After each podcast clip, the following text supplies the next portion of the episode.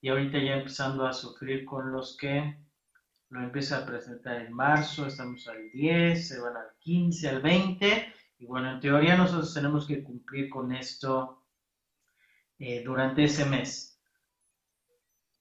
Sobre todo por la cuestión legal de eh, los que tienen registro en la GAF, se tiene que subir durante los primeros tres meses del año y ese es el límite, ¿no? Después eh, cierran la plataforma, el SAT cierra, bloquea la plataforma de envío de norma de educación profesional y si no envían sus papeles se quedan fuera, con todo lo que puede implicar eh, eso a su registro de, de AGAC, ¿no? Por eso es importante tenerlo el tiempo. Ahora, para los que no tienen registro en AGAF, también es importante cumplir con la norma y saber cómo podemos cumplir con ella, qué cosas nos generan eh, méritos, cómo los podemos acumular, cuántos tenemos que acumular y cuál es la importancia de obtener la norma de educación profesional.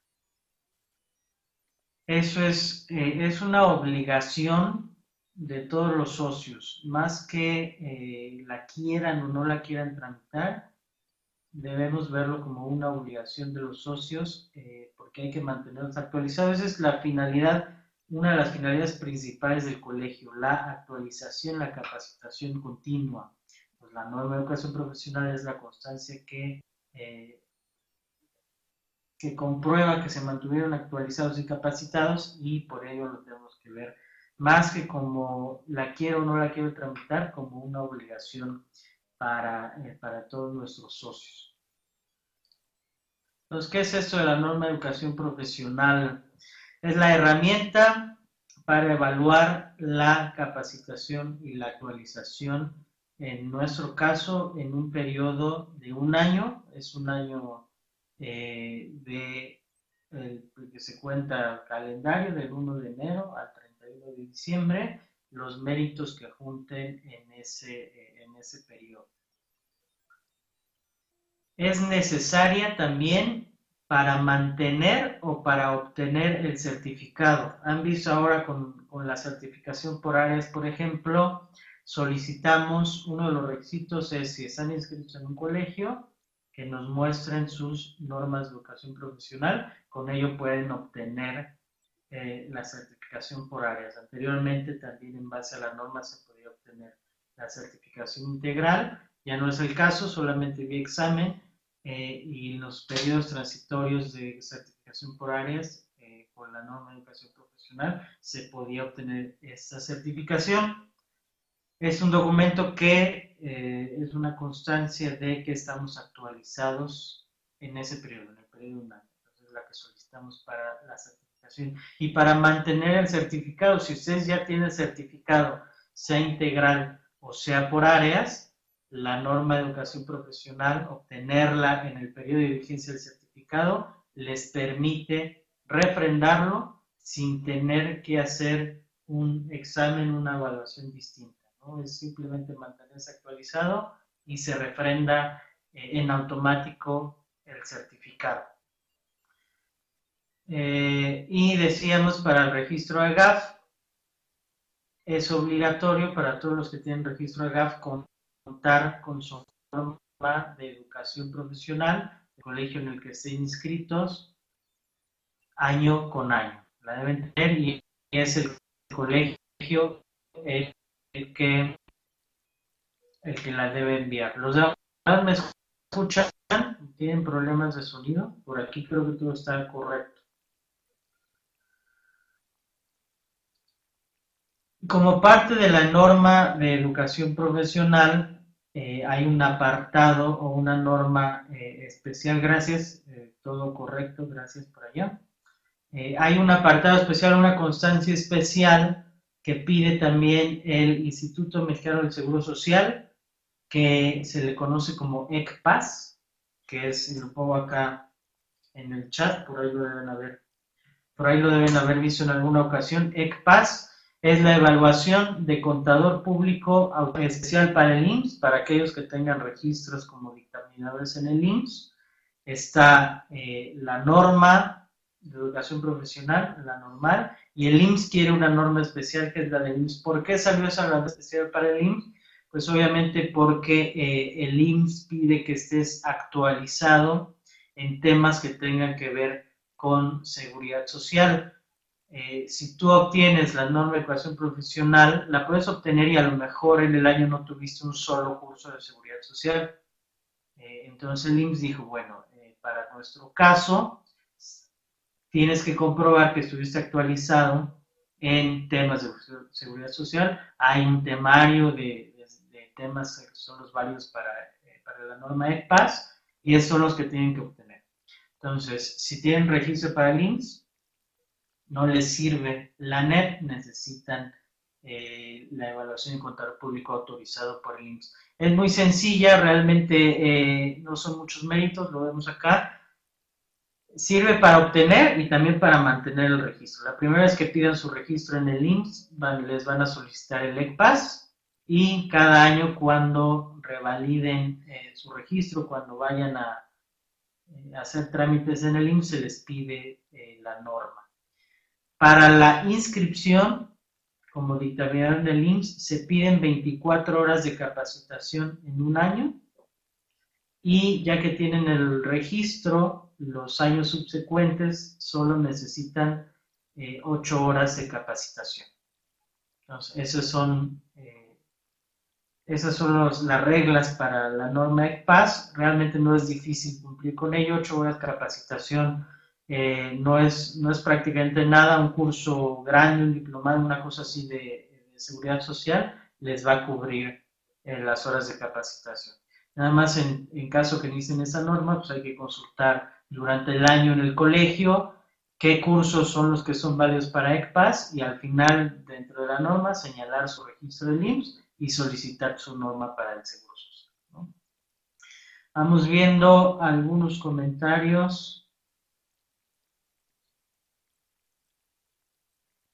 Primero obtener la NEP y después las horas de actualización del IMSS son cosas distintas. Una cosa es la norma de educación profesional y otra cosa es la norma ECPAS.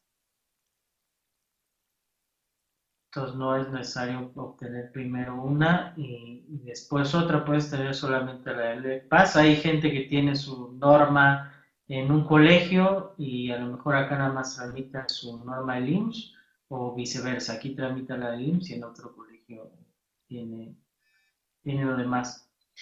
Eh,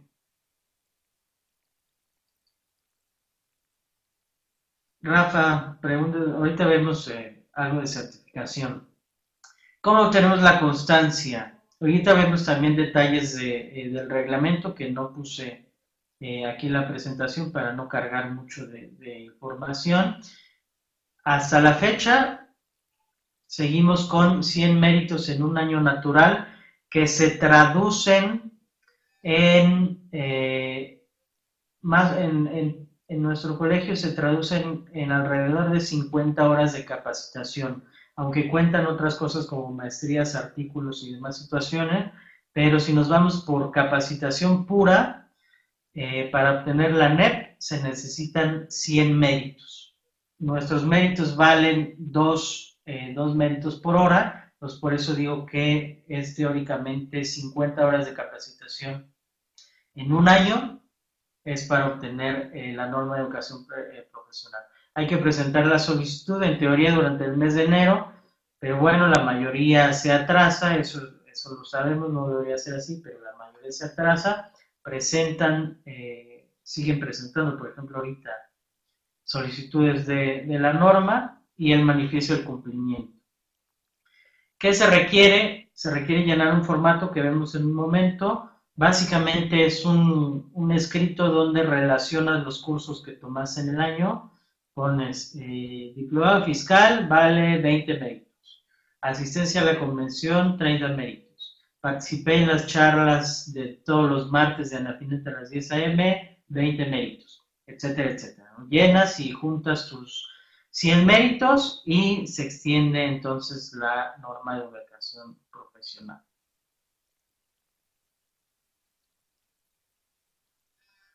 Algunos ejemplos y ahorita vamos a repasar eh, dentro del reglamento la tabla completa, porque esa es la duda principal, que no, eh, no, muchos no leen el reglamento no saben los derechos que tienen, no saben exactamente qué, eh, cómo está evaluada cada cosa, está ahí expuesto en el reglamento, ahorita lo checamos y esperamos aclarar algunas de las, de las preguntas que salen por ahí. Por ejemplo, asistencia semana a la Contaduría Pública, eh, a la Convención Nacional o evento similar, dos puntos por hora con un máximo de 40 puntos eh, o méritos. Nosotros le llamamos méritos, pero bueno, para hacerlo claro, puntos o méritos es exactamente lo mismo. Entonces, una semana a la Contaduría Pública de esas que organizan muchas universidades, muchos colegios, muchas asociaciones por ahí de, eh, de mayo, vale dos méritos por hora, como cualquier capacitación, con un máximo de 40 eh, méritos, porque no, eh, aunque en realidad sean más horas a lo mejor en la semana de la contabilidad y juntaran ahí los 100 méritos, hay un límite para todas las actividades de 40 eh, méritos en total. Entonces, la asistencia esa semana de la contabilidad pública, si es que estuvieron todas las horas ahí capacitándose tiene un máximo de 40 méritos, valorados a 2 méritos por. Cursos, conferencias, presentación. Eh, eh, en esos cursos, conferencias, 10 méritos. En, en, la semana de la contaduría, es decir, si ustedes dan el curso, la conferencia, hacen la presentación en la semana de la contaduría, tiene una evaluación de 10 méritos. Artículos publicados. Esto eh, ya lo abrimos hace un par de años a incluir también páginas de internet, publicaciones online. Eh, está evaluada a 10 méritos por, por artículo. Imagínense eh, la gente que publica artículos diarios, es muy fácil que cumpla por ahí con, con la norma de educación profesional. También todas las áreas están, todos estos rubros tienen un máximo valor de 40 méritos en total por un año. Los artículos publicados, 10 eh, por, artículo que publiquen en una revista fiscal, eh, en un portal web, etcétera, ¿no? Todo eso está evaluado a 10 méritos por artículo. Por eso siempre les decimos, y sobre todo cuando ya llegan a, por ahí a finales de diciembre, oye, me faltan 10 eh, méritos, me faltan 20 méritos, oye, pues ayúdanos y escribe un artículo para nuestro portal web que estamos compartiendo en otras páginas y bueno, pues eh, ya juntaste ahí 10 méritos. Escribes dos artículos, tienes 20, escribes tres artículos, tienes 30, un máximo de 40, 40 eh, méritos. Trabajo de investigación relacionado con la contaduría pública, este es un trabajo ya más formal, más completo, un trabajo de investigación eh, está evaluado en 15 méritos. La asistencia a eventos técnicos del colegio, un curso que armemos nosotros, está evaluado dos méritos por hora como eh, asistente y es el doble para el expositor, dos méritos por hora para el asistente. Es decir, esta charla, todos ustedes que asisten a esta charla eh, pueden obtener por hora, son dos méritos por hora y para mí, que soy el expositor, a mí eh, me vale cuatro méritos por hora. Si se quieren inscribir como síndico, que es algo muy importante, e invitamos a todos los que eh, necesiten de ser síndicos más bien en sus ciudades, que nos envíen eh, la solicitud para ser síndico del contribuyente y nosotros podamos enviar a la local eh, del SAT en, su, en donde se encuentren para que ustedes puedan ser síndicos. El trabajo como síndico del contribuyente está valuado a 30 méritos, o pueden obtener el 30% del total de los méritos que necesitan si son síndico del contribuyente. Y es algo que les sirve mucho al colegio y les sirve mucho a ustedes. Entonces, todos los que estén en alguna ciudad donde no tengamos actualmente síndico, por favor, eh, nos envían por ahí el comunicado y nosotros, nosotros hacemos llegar los documentos al SAT para que los nombren síndicos. Básicamente lo que se necesita es, eh, es la actitud, es el compromiso de estar yendo a las juntas, de estar aportando, eh, y es lo importante. Y eso está evaluado a 30 méritos y eso nos sirve, nos sirve muchísimo. Presentación, hay muchos colegas que por ahí tienen participaciones en radio, tienen participaciones en televisión en sus ciudades o a nivel nacional. Eh, eso está evaluado a cinco méritos por aparición, es cinco méritos si están en un medio local y diez méritos si están en un medio eh, nacional.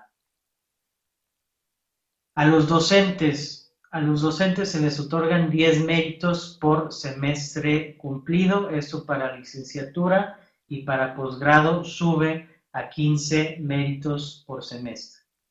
Por ahí eh, hay dudas ahí que, oye, es que yo soy maestro de licenciatura en 16 universidades diferentes, me vale 10 eh, por 16 eh, universidades en las que doy, en las que imparto materias, no es 10 puntos por semestre independientemente de eh, donde estén impartiendo sus, clases. El punto es evaluar la actualización y la capacitación que se necesita para ser docente y entonces ha evaluado, evaluado 10 puntos el semestre independientemente del número de universidades en las que, en las que estén impartiendo clases. Ya decíamos posgrado, sube de 10, sube a 15 méritos por semestre, es decir, en un año, en teoría, dos semestres, serían 20 méritos para licenciatura, 30 méritos para posgrado. Otros ejemplos, los alumnos también eh, cuentan para méritos, alumnos de maestría y posgrado, 20 méritos por semestre. La asistencia a la convención, convenciones internacionales que haya por ahí de eh, que tenga que ver con temas, temas de la profesión, vale 20 méritos. La asistencia a nuestra convención durante los últimos años ha tenido un valor de 30 méritos y eh, hasta ahora sigue con esa evaluación de 30 méritos. Convenciones internacionales en este caso está evaluada en 30. A todos los integrantes del consejo directivo en otros organismos que representen al colegio, es decir, que sean integrantes del consejo directivo de otros organismos en representación de la Asociación Mexicana de Contadores Públicos Colegio Regional del Sur, está evaluado a 20 méritos por año. Eh, asistente a cursos en capacitadoras reconocidas, diferentes obviamente al colegio, está evaluado en 2 méritos por hora, y si es el conferencista, está evaluado a cuatro méritos por hora, lo mismo que veíamos eh, en la diapositiva pasada. Asistes al curso, son dos méritos por hora, y, así, y si eres tú el conferencista, son cuatro méritos por hora. Vamos leyendo eh, algunos comentarios. Voy a contestarle en este punto a Rafa de la certificación por áreas. Eh, ¿En qué te ayuda o para qué efectos? La certificación por áreas como nosotros la estamos eh, viendo y como la está viendo ya también eh, el mercado, porque ya recibimos mucho, muchos comentarios al respecto, es como una especie de, eh, es como una especialización, como un certificado de especialidad, que recuerda que también la certificación por áreas no es específica para contadores públicos. Eh, entonces, ha habido muchos, por ejemplo, abogados que quieren la certificación eh, en fiscal, eh, porque a lo mejor digo, no sé, no estoy seguro, pero creo que los colegios de abogados no tienen como tal certificaciones por área, lo desconozco, tal vez sí la tengan. Pero les interesa, por ejemplo, que tengan la certificación de parte de un colegio de contadores públicos les esté otorgando a un abogado la certificación fiscal, por ejemplo.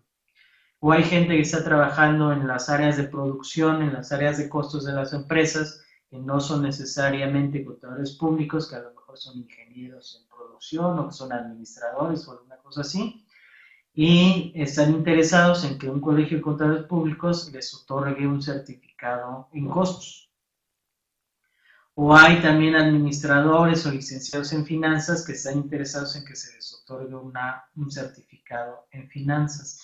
Entonces, como está evolucionando, como lo estamos viendo nosotros, es una especie de, eh, precisamente, de, especialidad en una disciplina de la profesión contable.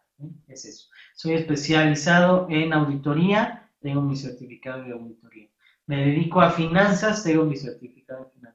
Soy especialista en costos, tengo mi certificado eh, de costos. Eso es eh, como estamos viendo que, se está tomando la certificación por áreas. También tenemos, por ejemplo, en docencia y tenemos muchos profesores, por allá sobre todo está teniendo éxito en Sonora, que ya las universidades les están diciendo, oye, a mí me interesa que tengas esta certificación eh, como docente. Entonces se les expide la certificación como docente y sé que a algunos les ha ayudado, por ejemplo, a que les aumenten eh, el sueldo por ahí en las universidades teniendo alguna certificación.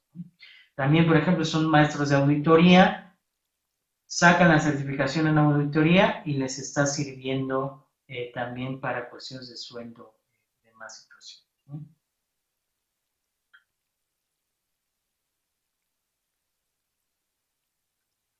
Vamos leyendo más comentarios.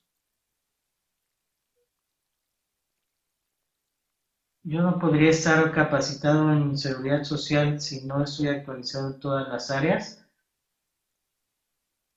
Yo creo que sí se puede estar actualizado en seguridad social sin estar eh, actualizado en costos, por ejemplo, pero sí, el punto de, la certificación eh, o del ECPAS es simplemente que el IMSS pide que estés eh, capacitado en áreas de seguridad social y esa es eh, la norma que le interesa a ellos, ¿no? Independientemente de que, como mencioné al principio, debemos ver la norma de educación profesional como una obligación de los socios, eh, es obligatorio mantenerse actualizado y capacitado y tramitar su norma de educación profesional. Independientemente de lo del IMSS, que es un requisito legal aparte, eh, la obligación de obtener la NEP y mantenerse capacitado, esa es, como dije, una de las razones principales por las que existe eh, nuestra asociación y creo cualquier colegio de contadores públicos, la actualización y la capacitación eh, continua. Vamos a ver, eh, esa certificación por áreas cubriría las necesidades o requisitos de implantación en ley o en la Constitución.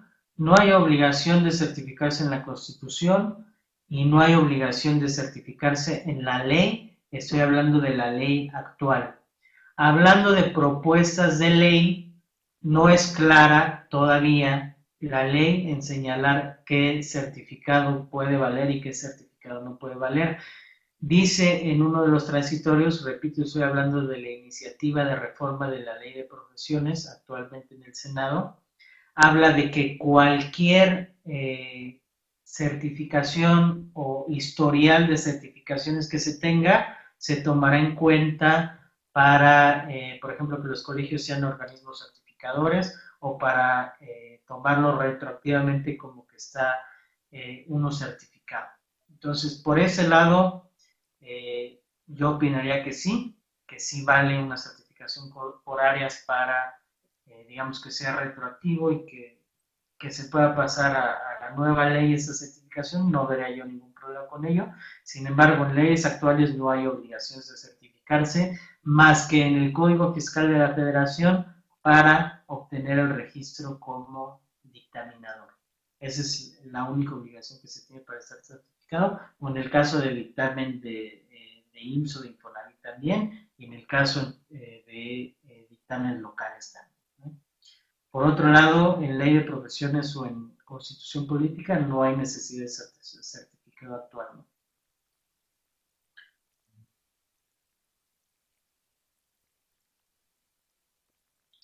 Ese certificado, dice la contadora Barnicki, por área es valioso para currículum y obtener un puesto más especializado, sí, pero al ese que le interesa, tener a toda su membresía capacitada y posterior sería la especialización, ya sea auditoría o finanzas.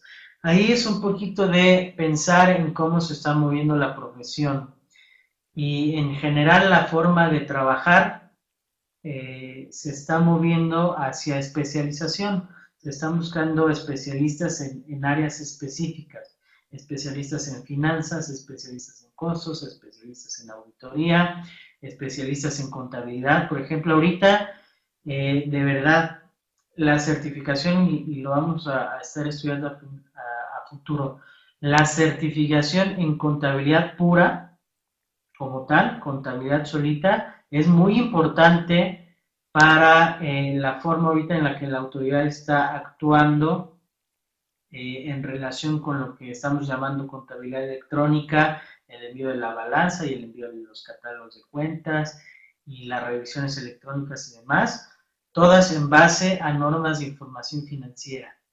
Y les aseguro, y lo sabemos, muchos contadores públicos no están actualizados en normas de información financiera, muchos ni siquiera saben qué son eh, precisamente o exactamente las normas de información financiera, estudiaron en su momento principios de contabilidad, nunca se aplicaron realmente eh, en la actividad profesional y ahora con las normas de información financiera y las normas internacionales estamos un poco perdidos en eso. Entonces, por ejemplo, creo yo que la certificación en contabilidad se vuelve muy importante a raíz de los cambios que, existen, ¿no?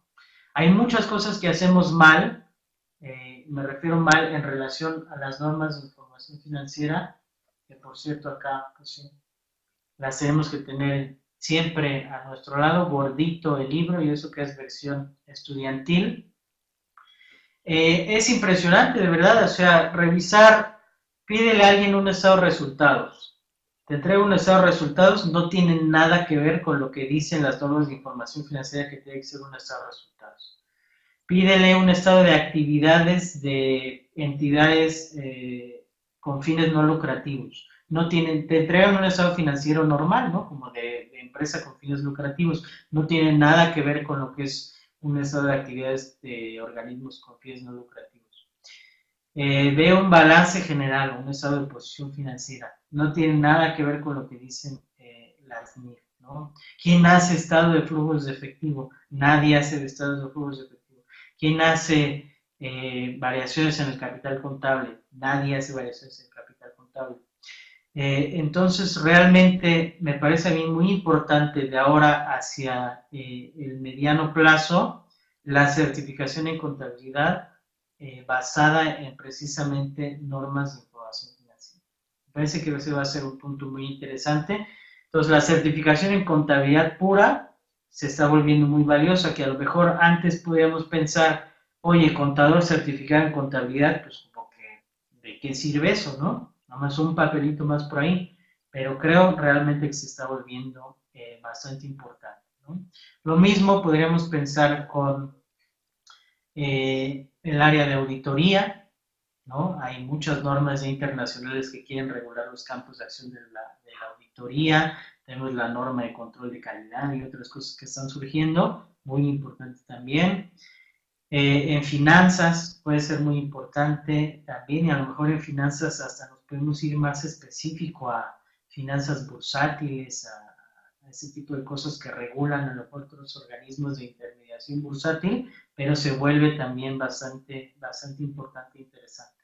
Costos, costos siempre es la que, eh, la que menos gente atrae, eh, no sé, los contadores no, no entiendo qué, qué, pasó con los costos. Las clases de costos de verdad están, eh, están basadas en libros de hace 100 años. Y por ahí me comentaban ahora que estuvimos en Chiapas, eh, que también por allá lo de los costos que tienen, que los maestros que están allá, y creo que es a nivel nacional, son maestros ya de, de edad avanzada y que siguen enseñando con el mismo librito de, de todo el mundo que ya se lo sacas de la biblioteca y ya está eh, ya ni se lee bien el título del libro de lo viejo que está.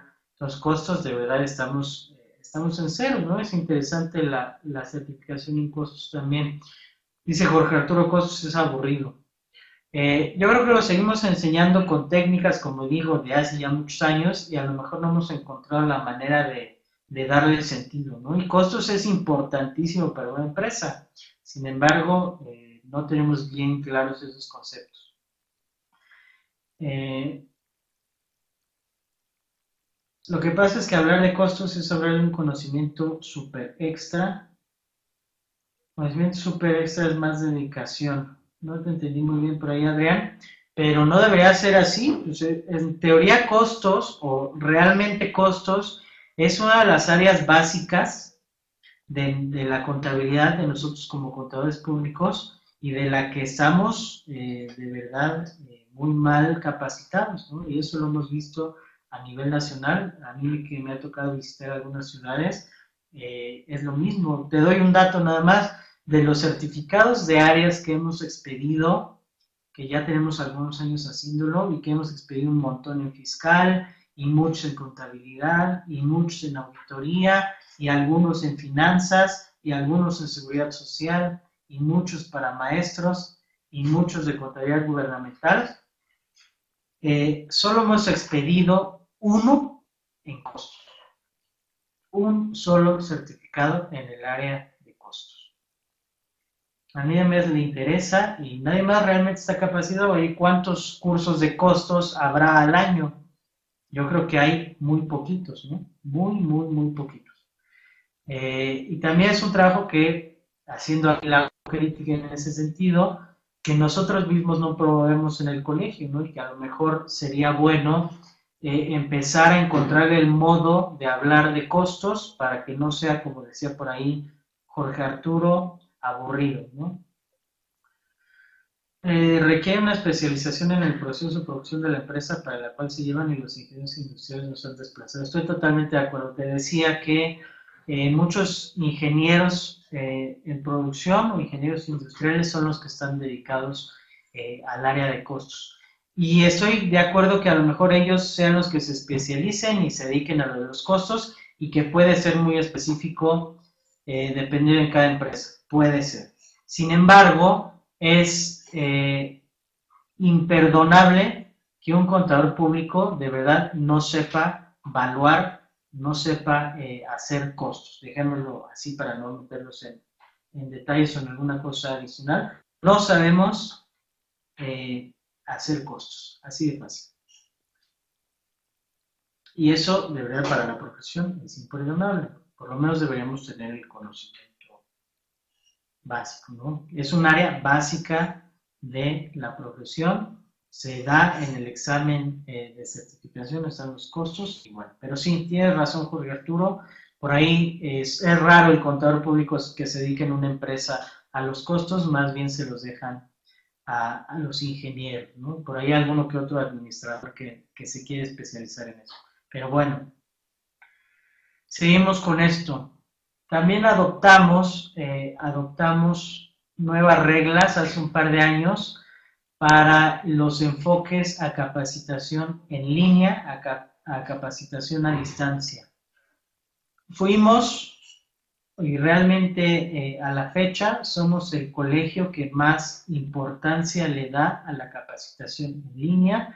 Fuimos los primeros que empezamos eh, a darle valor, a juntarlo, a darle eh, méritos para la norma de educación profesional a escribir en páginas de internet, escribir y aportar a los blogs y a las páginas web de, eh, de diversas, a la nuestra propia, a la de la MSPMX, a la de otros organismos, a la propia ANAFINET, empezar a darle valor a ese trabajo de escribir eh, en un portal, exactamente igual que si se escribiera en una revista, somos los primeros y los que más auge le damos más importancia le damos a la capacitación por Internet, a instituir esas charlas y que esas charlas tengan eh, validez y cuenten para los méritos de su norma de educación profesional. Y en base a ello emitimos eh, algunas reglas específicas, por ejemplo, eh, que Santa les pasa lista a los que van a requerir la constancia al principio de la charla y se les envía una evaluación y se les emite sé que participaron en esta charla y, simple, y es completamente gratuito, que es también una de las cosas más importantes. Ustedes vienen todos los martes eh, a las 10 a.m. y se ponen a escuchar la charla y van a tener el beneficio de que es completamente gratuito, de que se están capacitando y de que les sirve para su nueva educación profesional. El máximo que pueden obtener eh, de méritos en un año escuchando estas charlas es 20 méritos. 20 méritos son el 20% de su, eh, de su capacitación, de los, de los méritos que tienen que reunir en un año. Entonces, el 20% es completamente gratis. Lo único que tienen que hacer es abrir la computadora, conectarse, meterse a la página y participar. El 20% de los méritos gratis. Eso no existe en ningún, en ningún otro eh, lugar. A nosotros nos interesa mucho que nuestros socios nos puedan escuchar, que eh, eliminar eso de que los colegios cobramos cuotas inaccesibles, que solo es para dictaminadores, que solo es... No, nosotros queremos acabar con eso y entonces 20% de los méritos son completamente gratuitos, simplemente integrándose al colegio, escuchándonos. Por cierto, ser síndico también es gratis, los 30 eh, más 20 ya tienen la mitad, no tienen que pagar un peso por eso. Bueno, si, nos, si lo vemos de otra manera, solamente su cuota anual. Pagan su cuota anual, pueden ser síndicos, obtienen esos méritos gratis. Eh, el otro ya tiene el 50% de los méritos sin poner más que su cuota anual. Eso de verdad no existe, no existe en otro lugar. Eh, materiales por internet, todo lo que lo que carguen ustedes en internet o las charlas que escuchen aquí a distancia o los programas que tienen a fin de capacitación eh, totalmente por internet, así creo que se llama Santa Microegis, capacitación totalmente por internet, eh, también tienen, tienen su evaluación. Ahora, ¿qué pasa con los certificados por área?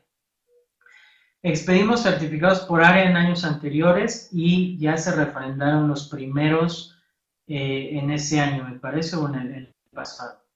¿Qué pasa con los siguientes certificados con área, eh, por área? Perdón, tienen que cumplir con su norma de educación profesional y tienen que cumplir con un excedente de 30 méritos en el área específica en la que se certificaron. Entonces, eh, lo pongo claro el requisito para refrendar su certificado por áreas es cumplir con la norma, que la norma son 100 méritos en los temas que ustedes quieran, juntar su norma de educación profesional, sus 100 méritos y tramitar la NEP, y 30 méritos eh, por excedente de esos 100, solamente dedicados al área en la que se certificaron. Es decir, Contabilidad, 30 méritos de contabilidad. Eh, auditoría, 30 méritos de auditoría. Fiscal, 30 méritos de fiscal. Finanzas, 30 méritos de finanzas, etc. Ese es eh, el proceso para el refrendo de certificación por áreas, para que lo tengan en mente y llenen bien su, en su momento su, eh, su manifiesto para el refrendo de certificado, su solicitud de refrendo de certificación por áreas cuando vence, está puesto en su certificado y tiene la vigencia. La vigencia de todas nuestras certificaciones es dos años. Entonces, nada más ojo con eso. Ya lo estaremos comunicando también a cada uno de ustedes en su momento para que no, eh, no vayan a perder la certificación por algún problema de que no, no están llenando bien los formatos. Saludos por ahí, estimado Reyes. Están en reunión Ana Fineta Tapachula, los socios te saludan. Saludos por allá a toda la gente de Tapachula. Adelante, cualquier cosa, aquí estamos a la orden, cualquier duda por acá. Eh, adelante por ahí en la charla de texto y eh, les contestamos con gusto, ¿no? Por allá pensé que íbamos a ver en, San Cristóbal, pero no tuvimos la oportunidad. Ya será en otra ocasión por allá para hablar con la gente eh, de Chiapas. Mucho movimiento por ahí en San Cristóbal. ¿Qué más? Algunos detalles para esta situación de la norma. Primero voy a comentar algo que estuve escuchando eh, recientemente, eh, que estuvimos hablando con colegas de, de, varias ciudades del país. Parece que muchos colegios, y no sé si viene directamente del IMST o cada colegio anda por ahí poniendo sus propias reglas, pero están diciendo que se están poniendo muy estrictos con el tema de qué cursos son válidos y qué cursos no son válidos y que están obligando a, nos están obligando a tomar algunos cursos en específico y que son muy caros y demás situaciones. Eh, quiero decir que nosotros eh, intentamos ser flexibles con, con, todo esto. Hay un reglamento y hay que cumplirlo, sí. Pero eh, si ustedes fueron y tomaron un, diplomado en una universidad de su localidad, por supuesto que se los vamos a hacer válido. Eh, si ustedes fueron y tomaron alguna capacitación en, eh, en, alguna capacitadora que no es reconocida por nosotros, por ejemplo, no les vamos a decir de entrada, uy, ¿sabes qué? Estos, estos méritos no valen y no tienes nota. No, vamos a intentar trabajar con ello. A ver, ¿en qué capacitadora tomaste eh, este curso? No, pues lo tomé allá con Reyes en, en Tapachula. Oye, Reyes no es capacitador reconocido. Ah, bueno, pero vamos a hablar con Reyes. Eh, oye, Reyes, eh, ¿qué curso diste? Enséñame más o menos cómo, cómo es que están dando tus cursos, tu material, etcétera, etcétera. Invitarlo a inscribirse como capacitador reconocido eh, y, bueno, hacerles válidos, válidos los méritos, ¿no? Intentar trabajar con ustedes, con las capacitadoras, con las universidades, etcétera, etcétera. Dice Jorge Arturo, en capacitadoras ajenas los méritos valen al 50%. Aquí en capacitadoras externas los méritos valen igual que los méritos que damos nosotros como eventos del colegio. Aquí no hay diferenciación entre, entre eso, ¿no?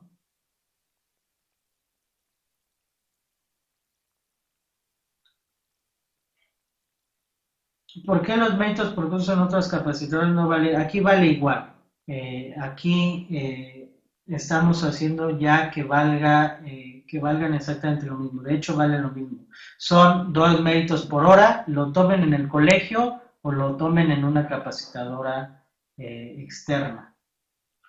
Entonces, por ahí Rafa valen exactamente lo mismo, Jorge Arturo valen exactamente lo mismo. En una universidad valen exactamente lo mismo, en todo, eh, en todos lados vale igual. Podría hacer lo mismo en Anafinet. En Anafinet no sé cómo es eso. Por ahí Santa les podrá contestar. No sé en Anafinet cómo evalúen sus, sus méritos, pero acá eh, la idea es que si nosotros estamos registrando la capacitadora, le cobramos a la capacitadora una cuota para que se inscriba y pueda darle sus cursos a nuestros socios, por lo menos es que sus cursos, y nosotros revisamos sus cursos y les tenemos que hacer visitas y demás situaciones, lo menos es que valgan exactamente lo mismo. Sé que en otros colegios no pasa así, en el nuestro eh, así pasa. ¿no? En Anafinet tendrán, eh, no sé cuál es la normatividad, tendrán su, normatividad y depende de cada quien, ¿no? Por ejemplo, Anafinet, todos estos cursos que están tomando ustedes ahorita y la comunidad y demás, todo es, es gratis, ¿no? Entonces, más bien hay que verle eh, el beneficio, más que más que otra cosa, ¿no? Los beneficios son mucho más grandes en Anafinet con nosotros que en otros colegios, ¿no? Muchas quejas de las capacitadoras también con nosotros, ¿no? Eh, hay capacitadoras y nos lo han comentado que pagan a nivel nacional 400 eh, mil pesos, 500 mil pesos por estar, eh, por estar registrados en, colegios, ¿no? yo no le veo mucho sentido a eso, pero bueno, ellos se inscriben y nos comentan que el 90% de la gente que va a sus cursos ni siquiera son, eh, ni siquiera están colegiados. Entonces, yo no sé cómo hagan, eh, para usar lo anterior, no sé cómo hagan sus costos, pero para mí que, por decirlo coloquialmente, no les sale. Pero bueno, es otro tema. ¿Cuánto cuesta para una empresa capacitadora externa registrarse como capacitadora en nuestro colegio? Una cuota anual de 2.600 pesos. Así de fácil, 2.600 pesos, no 30.000, no 50.000, no 100.000 ni nada de eso, 2.600 pesos. Es lo único que tienen que hacer, inscribirse con nosotros y ya su capacitador a reconocer. ¿Qué más? Cuando se cuenta con registro en NAGAR, se tienen que acumular los, los méritos, son los mismos 100, para el IMSS son los 8 o los 24 que ya mencionamos. Eh, ya les decía sobre las capacitadoras, cursos obligatorios, eh, altos costos, etcétera, etcétera. ¿no? Eso, eso ya lo mencionamos. Eh, voy a parar aquí la presentación y ya nada más me voy rápido a